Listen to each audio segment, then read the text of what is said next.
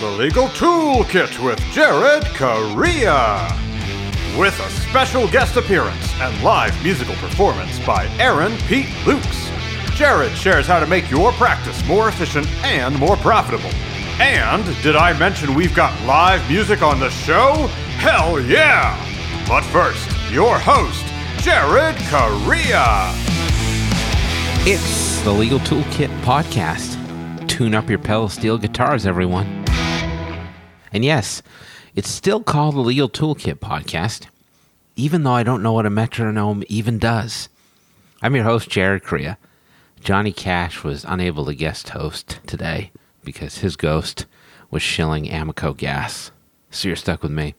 I'm the CEO of Red Cave Law Firm Consulting a business management consulting service for attorneys and bar associations. Find us online at redcavelegal.com. I'm the COO of Gideon Software Inc. We build chatbots so law firms can convert more leads and conversational document assembly tools to build documents faster and more accurately.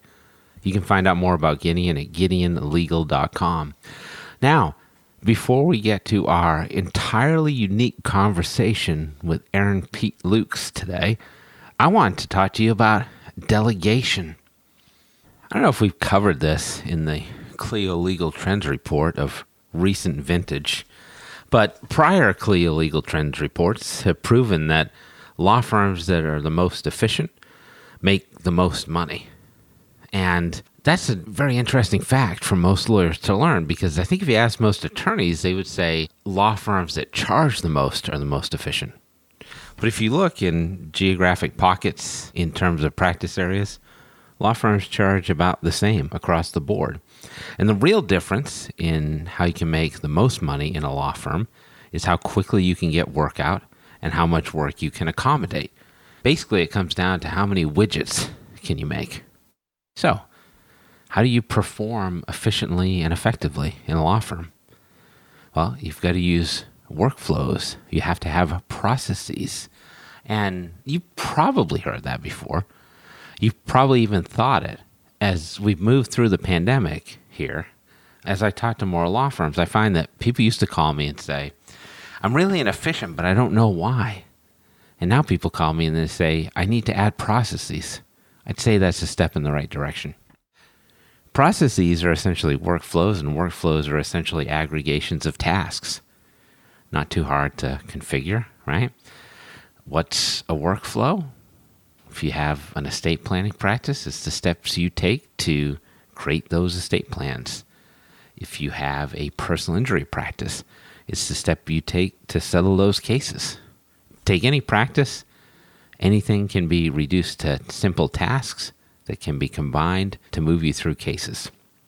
Now, if you want to be as efficient as possible, you need to have workflows across your practice. And there are four different workflows you should have in any law firm as follows. I won't leave you hanging. You need administrative workflows. What happens outside of those substantive case areas? So let's say the printer needs more toner. Where do you buy it from? Who gets it?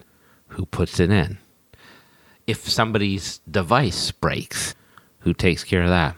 who goes out and buys a new laptop, who sets it up, who manages the remote work policy.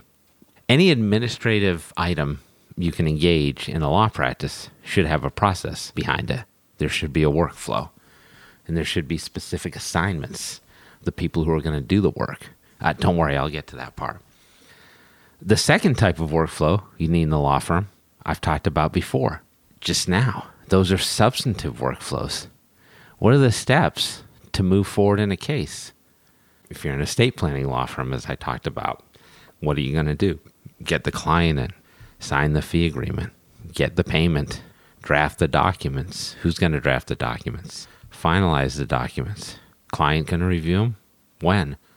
Sign the documents. Send the documents home with the clients. Keep a copy in your safe at the office. Close the file.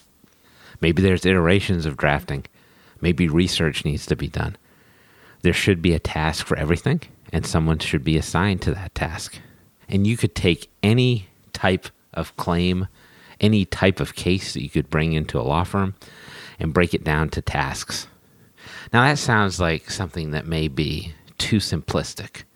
Lawyers, after all, run complex businesses. But if you look at books like the Checklist Manifesto, which was super popular 20 or so years ago, even folks like surgeons who engage in very complex practices need checklists so don't make simple mistakes.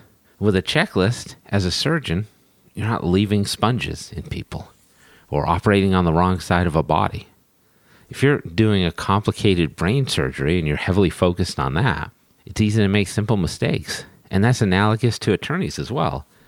Attorneys are doing deep thinking about cases, they're researching heavily, they're writing briefs. It's easy to make those small errors. Having checklists avoid that. Being able to delegate helps you to spread the burden around. And to do that, you need workflows, including substantive workflows for your cases. Now, there's two other types of workflows that you want to look at as well. I kind of alluded to one already, and both of these could theoretically fall under substantive workflows, but I like to break them out because they're different enough that they're important to think of separately. You also want to have an intake workflow. What does the client journey look like for your practice? What are the steps that you take to take a lead and convert that lead to a client? What information do you need to present them with? How often? What steps do you need to take to get them to sign on the bottom line? Do you have an in person meeting or not? If you have a Zoom meeting, how do you schedule it? How do you finalize the fee agreement? How do you take that payment?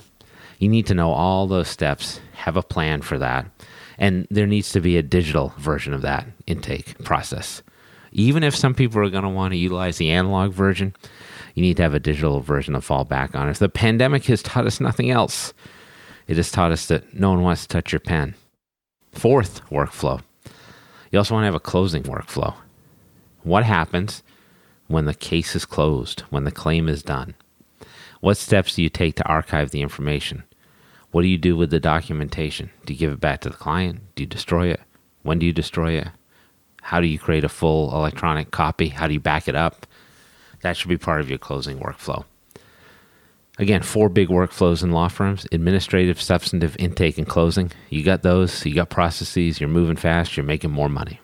Now, as I mentioned before, to do this right, each of those tasks should be assigned an individual person. So you got to start delegating work. And attorneys are not particularly good at this. So, how do you delegate work in the law firm? There's only three different types of tasks in any law firm there's administrative tasks, which should be done by administrative personnel. And then there are substantive tasks, which break down into two subcategories. The first set of substantive tasks are those that non attorneys could do um, original research, creating a draft of a document. Paralegal could do that, right? And then there are substantive tasks that only an attorney should do formalizing a litigation strategy, finalizing documents, a meeting with clients, that type of thing. So you take those tasks, you break them down, you create your workflows, and to each of those tasks that make up a workflow, you have now defined the person who's going to handle that. And as the attorney, you are practicing at the top of your law license because you're trying to do only two things work on the cases that make you the most money or market for those cases. Do that, add the efficiencies, you'll be all right. And in the end, your practice will be sounding and running like a symphony. Remember, I said that. Now, before we get to our brand new segment, with our first ever musical guest, that's right, it's Aaron Pete Lukes. Let's listen to what Joshua Lenon has for us in this week's Clio Legal Trends Report Minute. I'll bet it's music to your ears. Here's a fact in 2018, only 23% of clients were open to working remotely with a lawyer. In 2021, 79% actively looked for a lawyer providing remote options. I'm Joshua Lenon, lawyer in residence at Clio, and this is just one finding from our recent Legal Trends report. This massive shift shows that remote communications has become a real expectation amongst clients. Video conferencing, in particular, is becoming a popular format, with over 58% of clients preferring video conferencing for their first meeting or consultation. Offering remote communication options, along with phone and in person services, will give your firm a major advantage over others that don't. For more insights on changing expectations of legal consumers, download Clio's Legal Trends Report for free at clio.com forward slash trends.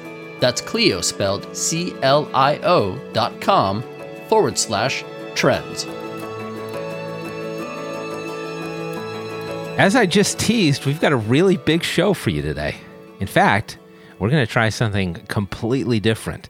Instead of our usual interview and rump roast segments to finish off our episodes, we're going to use this time to launch an entirely new feature which we're calling Live from the Playroom. And it works like this We wanted to find a way to spotlight live music during the pandemic when live music shows and venues aren't as accessible as they once were. And let's be honest, we talk about music all the time on this show, and I just want to have an excuse to do more of that moving forward. Now, you might be wondering why we're calling this live from the playroom.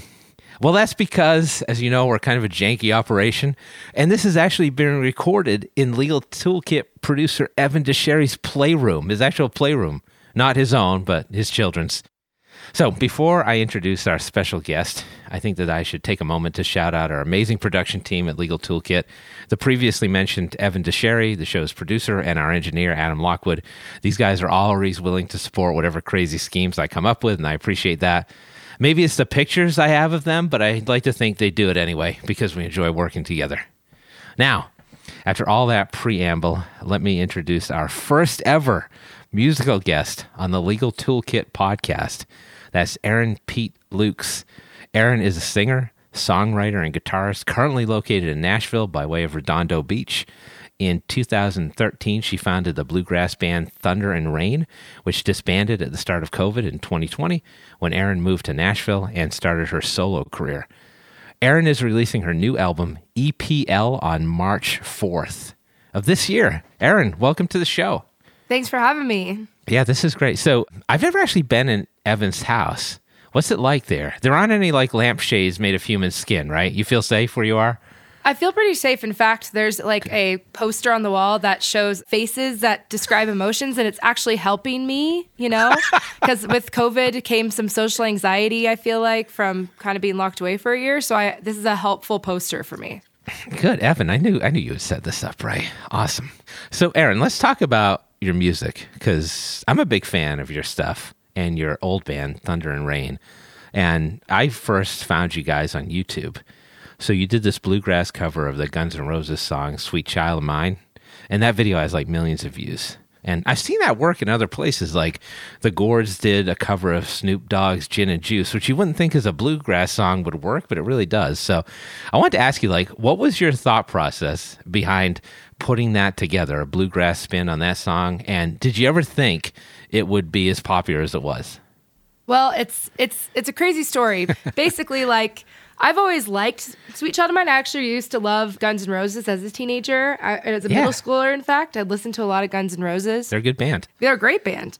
I loved Guns N' Roses and um, loved that song always and kind of sang it, but never really thought too deeply about the song itself, the structure of it. And then uh, one night in Canada, we were at a bluegrass festival and we were uh, jamming late at night and we were jamming that song, me and my bandmate. And then out of the shadows comes this hooded guy with a dobro, which is a steel steel lap guitar, and plays the exact slash solo of that song. And um, that man, Chris Herbst, ended up becoming our dobro player. He moved from Canada to come to Colorado and be in Oh. our band. And uh, while he was in the band, he kind of taught me how to really listen to a song and really pick out all the real parts, not just play what I thought it sounded like in my head. Did more deeply listen to a song. And the first song we really did that was "Sweet Child of Mine," and we we just kind of had fun doing that. And then uh, my bandmate at the time, who was more involved in the business side of things, he basically was like, I want to record a video of an acoustic cover that'll get us millions of views on YouTube. He said that. and I was just like, okay, what about Sweet Child of Mine? And so we did it. And like, you know, we had a lot of, we said a lot of things back then, had a lot of big plans and big dreams. But Right. that one actually like happened. But then I was actually in the UK in 2019 with my band that wasn't all the same members, but some of them, and uh, got the copyright infringement email from Universal basically like, nope. You can't have this, and it, it had reached six million views, and it was really, really. hel- It, it made our UK tour amazing. We had full theaters of people, and just in the middle of that tour, I got that it was taken down, and yeah, I- we we ha- we actually talked to one of our friends who's an entertainment lawyer and a bluegrass musician, and he tried to help us out, and we just couldn't uh, get in touch with them. So Universal, talk to me. I want to know what it's going to take. You know, what's it going Talk to to take? Erinn.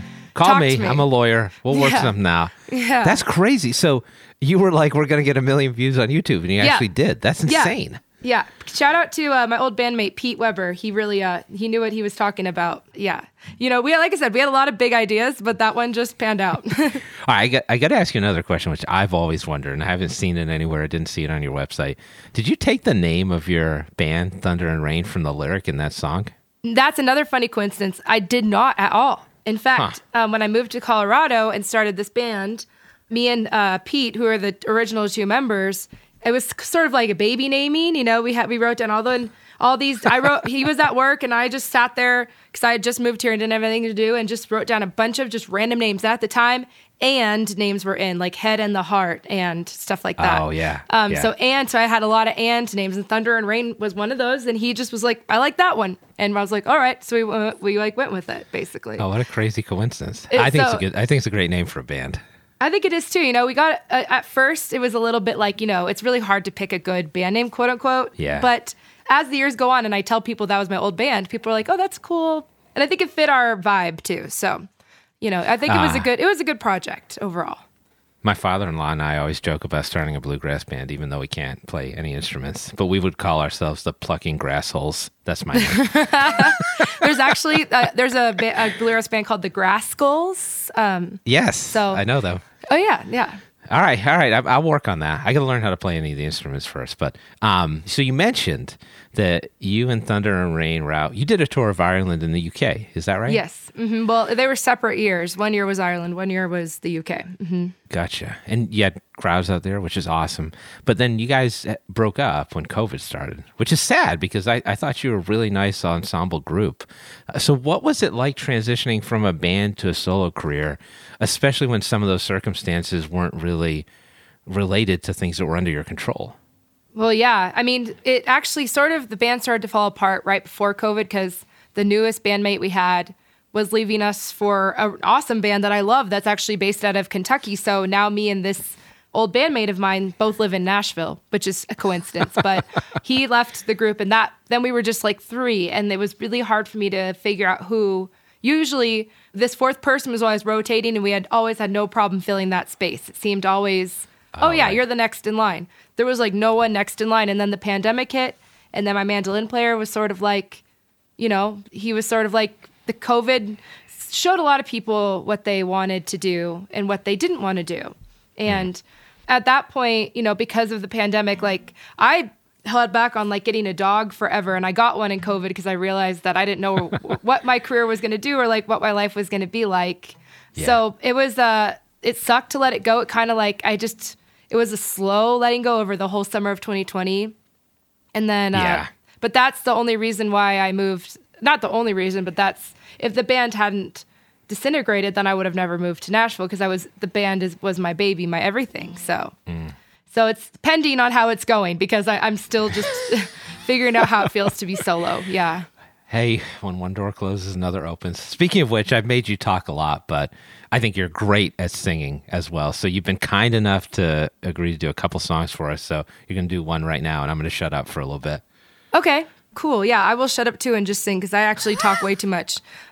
No, this is great. I love podcasts, by the way, so I'm just very stoked to be on a podcast. Um, Excellent. So, um, yeah, this I'm gonna play this song. This is off my album that's coming out in March, and uh, this song is really it's like a fun end of the world song, and I'm writing from the perspective of like a, a prepper, and oh, wow. That's an really- interesting cut. A yeah. fun end of the world song. I'm intrigued. yeah, and I, it really has no like I'm really not talking about anything in particular, so.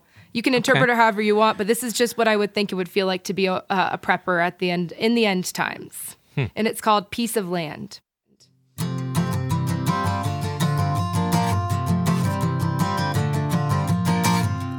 Call him old fashioned for counting his rations, but don't need permission to fall asleep beside his ammunition. The gun is cocked and ready, kitchen stocked with canned spaghetti, dining him over, killing time in the New World Order. Look, Ma, the sky is falling. I'm prepared and I've got plans. I can hear the trumpets calling like a clear command. I got me a gun and a piece of land.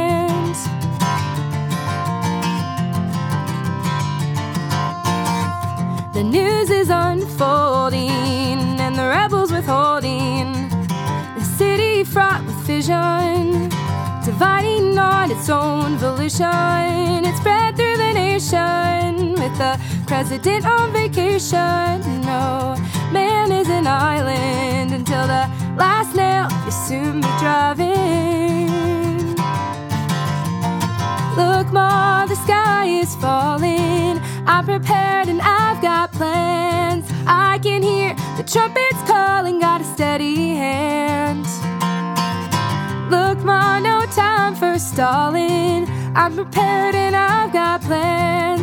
I can hear the trumpets calling like a clear command. I got me a gun and a piece of land. I got me a gun and a piece of land. Whoa. One last look around. Let's take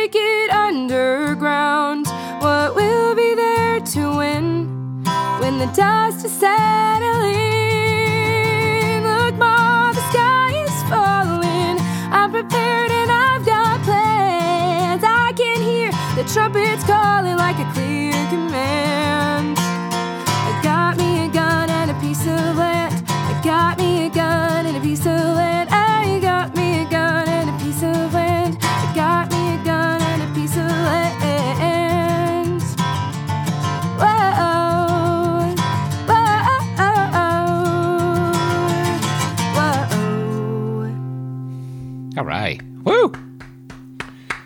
That was amazing. What a cool song. Very well done. Thank you. Is that on the new album? That's one of the Yes. tracks? Mm-hmm. Nice. All right. Thanks for that again, Erinn. That was a great song. Now, if you want to learn more about Doomsday Preppers, uh, just kidding. There's no way I could link this. Here's some more information from our sponsors, and we'll come back in a second with more talk with Erinn Peet-Lukes and another song. Partner with Rankings.io, the marketing agency for law firms that want results, not excuses. With flat rates for Google ads, a track record ranking attorneys for the most competitive terms on Google, and a team always easy to reach by phone, even during off hours, Rankings.io is the agency of choice for firms that want the rankings, traffic, and cases other law firm marketing agencies just can't deliver. Visit rankings.io for a free consultation and start seeing your firm grow.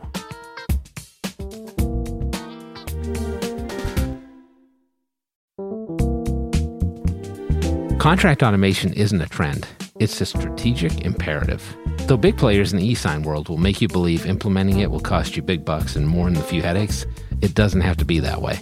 DocuBee is an easy to onboard, full suite of products that includes e-signature, brilliant workflow capabilities, and AI contract automation at nearly half the price of those out-of-touch behemoths. The one thing DocuBee doesn't automate? Their customer service. Visit get.docubee.com slash contracts to set up a call with a real live person. DocuBee will be with you every step of the way.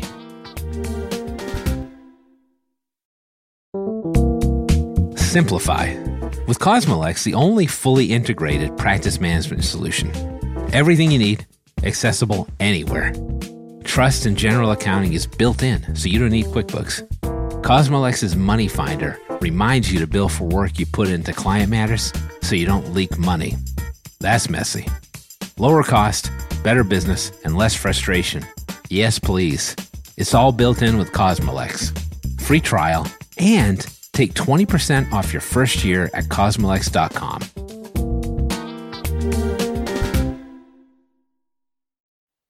All right, so let's get back to the interview part. So, you started the solo career, you moved to Nashville, you had vocal surgery as well, I read on your Kickstarter. Yes. And you're still trucking. Yeah. So, like, how do you convince yourself amidst all this craziness that's going on in the world to like stick with it and continue to pursue your dream? At this point, I feel like it is the thing that holds me to the earth. Like this is what keeps me grounded and it is my life's purpose and mission. Whenever I go through like ev- the, everything in my life changes, I'll move. I'll, you know, something will happen with a friend or like with a job or whatever. No matter what, like this has kept me happy and purpose filled. Hmm. So, and it's just never, I've never stopped. So I just don't know what else to do at this point. This is just what I'm going to keep doing. Awesome. Good for you. Now you're in Nashville, which must be really cool. Country music capital of the world. You Yeah. probably see a lot of crazy, great musicians down there, lots of influential people in the music industry. Has being there like changed your music style at all? Like have you gone in different directions or explored new things since you've been living there? Um, yes, because I would say just like there's so many different kinds of musicians. Whereas in Colorado, I was really in the bluegrass scene, which is I love the scene here, and it feels like home. But in Nashville, it's like wow, I can really work with. I could go to someone's house and make like a total pop, you know, track. You know, just ma- on Yeah. the computer and me singing into a mic or something like, or uh, you know, I can have a bluegrass band that I play with, and I can have my more rock band that I play with. And I just feel like there's a lot of options. There's also just like, if your fiddle player's gone, there's 10 more. So just try to get the one that's not on the road and uh, try to nail them down. And it's just, it's fun. It it's literally feels like a playground. That's amazing. Um, Yeah. Now you're not in Nashville right now. You're out in Colorado. Mm-hmm. After you leave Evan's house, you're going to a music festival. So can you talk a little bit about the music festival you're going to, and Yes. just generally, like, what's the current state of live music right now? Well, it's iffy. It's like some people, it's weird. I feel like some bands are like unscathed and just Mm. like keep going and their shows don't get canceled. I mean, everyone's shows have gotten canceled at some point, everybody's. Yeah, yeah. But it just seems like some bands are more resilient than others. And some venues are more resilient than others. And like, it's it's just I've seen a lot of people I admire their shows get canceled, but then I also see a lot of people I admire like somehow are able to go through with all their tours. So I don't know if it's just mm-hmm. luck or policy of the team of the artist Yeah, who's more willing to actually go out and risk getting COVID. Because the thing is, like, as I've gotten COVID twice and I am, you know, like properly concerned about it and taking measures to protect myself, but I'm just out in the world. So, Right. Like, and, Right. and I, I could, I can't stay at home. I could, because live streaming just doesn't quite get it done for me, you know? And so you kind of, as a musician, you weigh this risk of like, I'm going to go out in the world and play for people and it's going to be amazing, but it's also going to be risky. And it's just a- another risk added to touring that is also already very risky. right. Um, so musicians Right. are kind of crazy people anyway. so I feel like, but I honestly feel like I think of, there's people who are really, really down about it. I'm personally fine because I wasn't in that middle to upper tier that's really affected by it. The, Yeah. the big, big artists Yeah. are unaffected. They're fine. Right. These Right. like artists that are pretty kind of like on the rise are like just starting to come up. I feel like their come ups were a little bit screwed up, some of them. And that's kind of sad to see. That makes sense. But you're out at a festival this week, so you want to tell us a little bit about that festival that you're playing? yeah Colorado? so it's um it's pretty covid safe because it's an outdoor festival in january in golden colorado which sounds absolutely insane and it is but uh, you know i lived in golden for my almost my whole seven years of living in colorado and golden is like my town i recorded a whole video or i made a whole music video based on my love of golden i just love that Oh, town cool. Yeah. and uh, the town you know the townies we have a whole group down there we like to go to the brewery we like to hang out pick bluegrass and uh, we just like when I first got to town, they started this bluegrass festival called Ullrgrass. That's outdoors, and everybody dresses like Vikings, and we drink beer and play bluegrass. And it's been going for like seven, or I think maybe this is the eighth year. Um, and I haven't missed one yet. I didn't. I wasn't there last year, but I did perform virtually. wow, so- I feel like I need to go to Golden. It sounds like Nirvana. Yeah, Um, it's why very the cool. why the Vikings? Like that's so random. because it's a winter outdoor festival, so it's kind of like you get to, it's uh, dressing up like a Viking is pretty warm. You wear furs and you wear hats with horns, and it's kind of a warm costume. And like literally, there's just everywhere you go at this festival, everyone's got Viking helmets, and you, you can't go three steps without someone putting like a Viking helmet on your head. And everyone's just drinking like mugs of beer in the snow. So it's just a whole vibe. This is good. So we've talked about Doomsday Preppers. We've talked about Vikings. I, I didn't know this is the direction we were going to take, but you got one more song for us. So I'm going to let you play again before we finish up here. Okay, cool. I hope um that you know that's what your listeners wanted to uh, hear about. They love this stuff, right? Everybody? Yeah, they love it. Um, one of my best friends in the world, who I pl- pick bluegrass with um, and have for many years, is just started his journey of becoming a lawyer. So, Mark MD, you will listen to this podcast. I'll make you. Shout out to you, and uh, maybe I'll have you call Jared sometime if you want to talk about lawyer stuff. Because Yes, you seem like you know what you're great. talking about, right? I know my stuff. Yeah. Cool. All right. Well, uh, this this last song is I, it's kind of a pandemic song because I wrote it at the beginning of the pandemic when our UK tour got canceled. We had a second one planned, it got canceled, and that was the most upset I was and have been about show cancellations. Ever since then, I'm pretty pretty laissez-faire about it. But this UK tour, I was Yeah. really really sad to lose, and uh, I'm still sad about it. But I sort of wrote a cathartic song for myself to tell myself that everything happens in its own time. So this is called Loneliness or Solitude.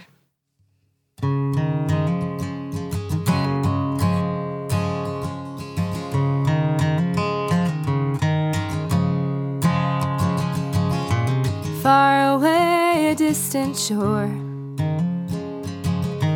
Never did I want you more. Never did I mourn the drum of your heartbeats one by one. The universe is stretching out, grows a little more with every hour,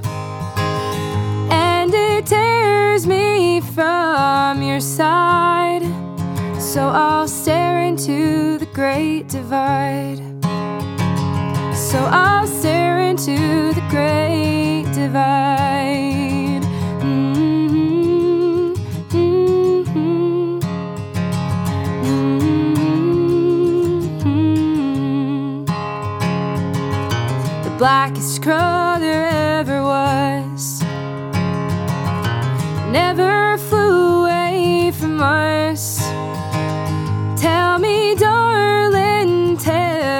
me true. Is this loneliness or solitude? Is this loneliness or solitude?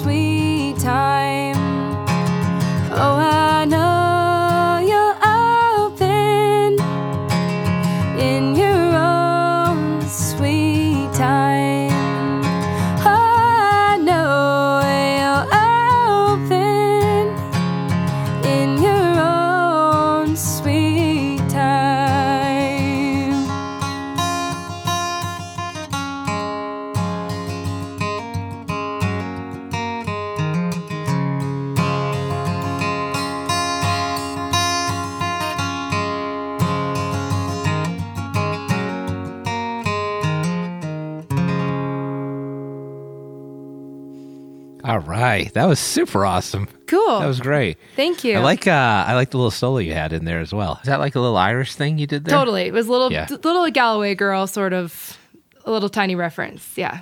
That was awesome. Thank you. That's on the new album? Yes, or is that it a is. prior release? Oh, Yeah. look at this. All right. So, hey, how could you not get this new album? Listen to those two phenomenal songs. Erinn, thank you. This was really awesome.